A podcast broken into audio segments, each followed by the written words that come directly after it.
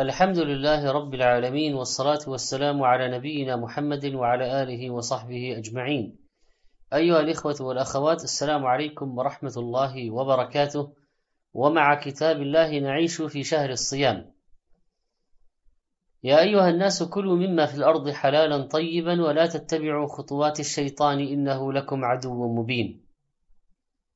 كلوا مما في الأرض من أصناف الأطعمة التي خلقها الله حلالا مباحا طيبا، وهو ما استطابه الشرع واستطابته الطبيعة السليمة، وهو الطاهر والحلال في الكسب ضد الخبيث.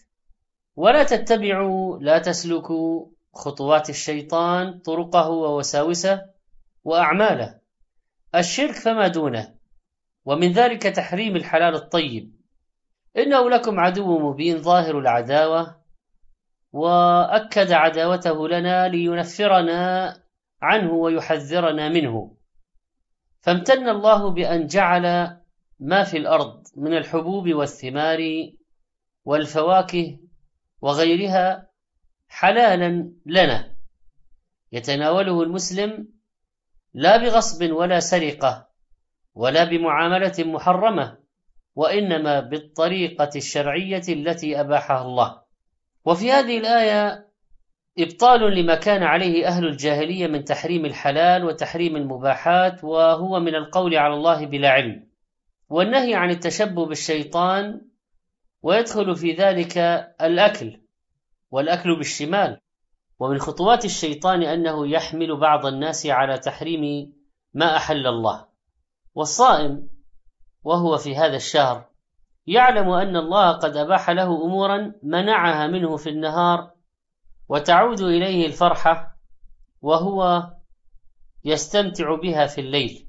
والشيء قد يكون محرما لذاته كالميتة، لا يحل إلا للمضطر، وقد يكون محرما لعارض مثل ما أخذ بالغصب والسرقة والربا والغش، فهو محرم وإن كان في الأصل طيبا كالخبز والماء واللبن وغيره، لكن إذا أخذ بطريقة شرعية فهو حلال مباح على الأصل. وفي الآية أنه لا يجوز تناول الأشياء الضارة، ووجوب أكل ما يبقي الإنسان على قيد الحياة. في الصيام الله عز وجل منعنا من الأكل والشرب والنكاح في النهار، وأباحها لنا في الليل. وتناول الحرام في رمضان أشد تحريما وإثما من تناوله في غير رمضان، وذلك أن هذه المعاصي تعظم في الزمان الفاضل والمكان الفاضل.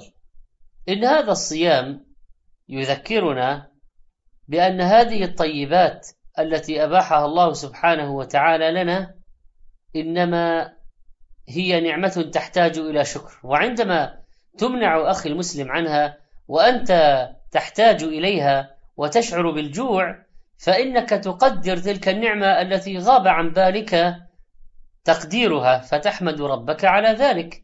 فعندما منعت هذه الساعات الطوال، وقد كنت قبل رمضان تتناول منها ما شئت من هذه الطيبات، فإنك تتذكر قوله تعالى: واشكروا لله إن كنتم إياه تعبدون. فأنت عندما منعتها أحسست بفقدها وأحسست بقيمتها.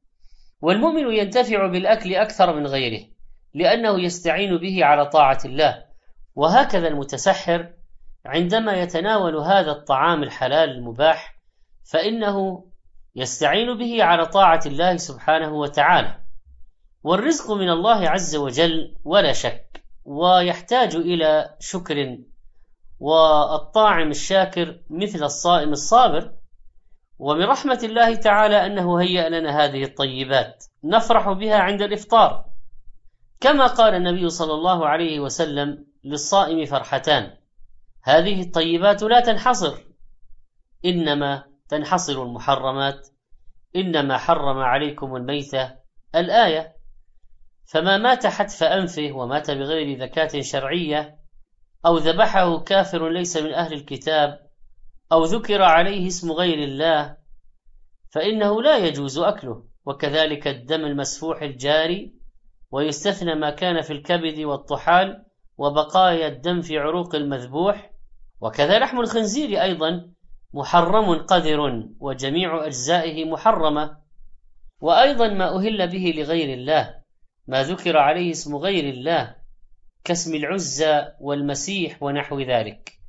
فمن اضطر ألجأته الضرورة غير باغ غير مستحل ولا عادل متجاوزا للحد بالأكل أكثر من الضرورة فلا إثم عليه لا عقوبة، إن الله غفور رحيم.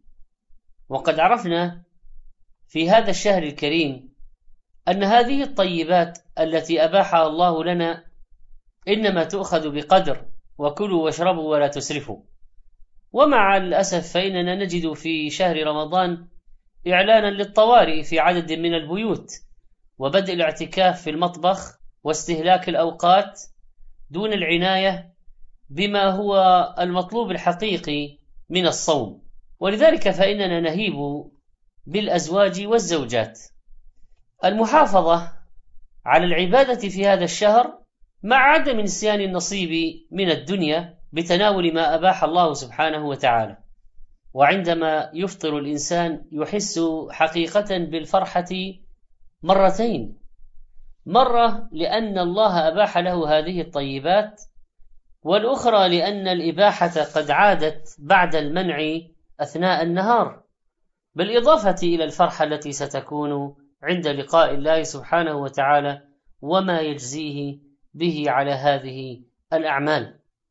إنها إذن آية عظيمة يذكرها الصائم وهو ممتنع عن تناول هذه الطيبات، ويذكر نفسه في المقابل أيضا بالامتناع عن المحرمات. والعجب أن بعض الناس يتناولون الخمرة ويأتون بالمخدرات أو الحشيشة، وكذلك الشيشة والدخان في الليل، وكأنهم يتناولون أشياء مباحة عليهم في الليل مع أنها خبيثة.